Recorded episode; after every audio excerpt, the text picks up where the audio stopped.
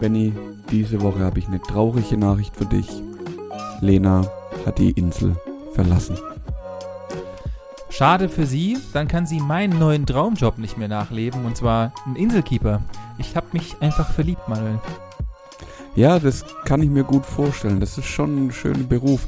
Was ich auch jetzt erst wieder neu verknüpft habe, ist der Biertester und der Klopapierschnüffler. Ja, ich habe dir nämlich die Woche mal ein paar nette Jobs mitgebracht. Die wurden, kamen aus der Inspiration heraus, weil ich einmal am Wochenende ein bisschen zu viel getrunken hatte und dann dachte ich mir, Biertester plus zu viel Suff, da ist es. Ja, da hattest du für einen kurzen Moment ganz viel mit den anderen 6,2 Millionen gemein.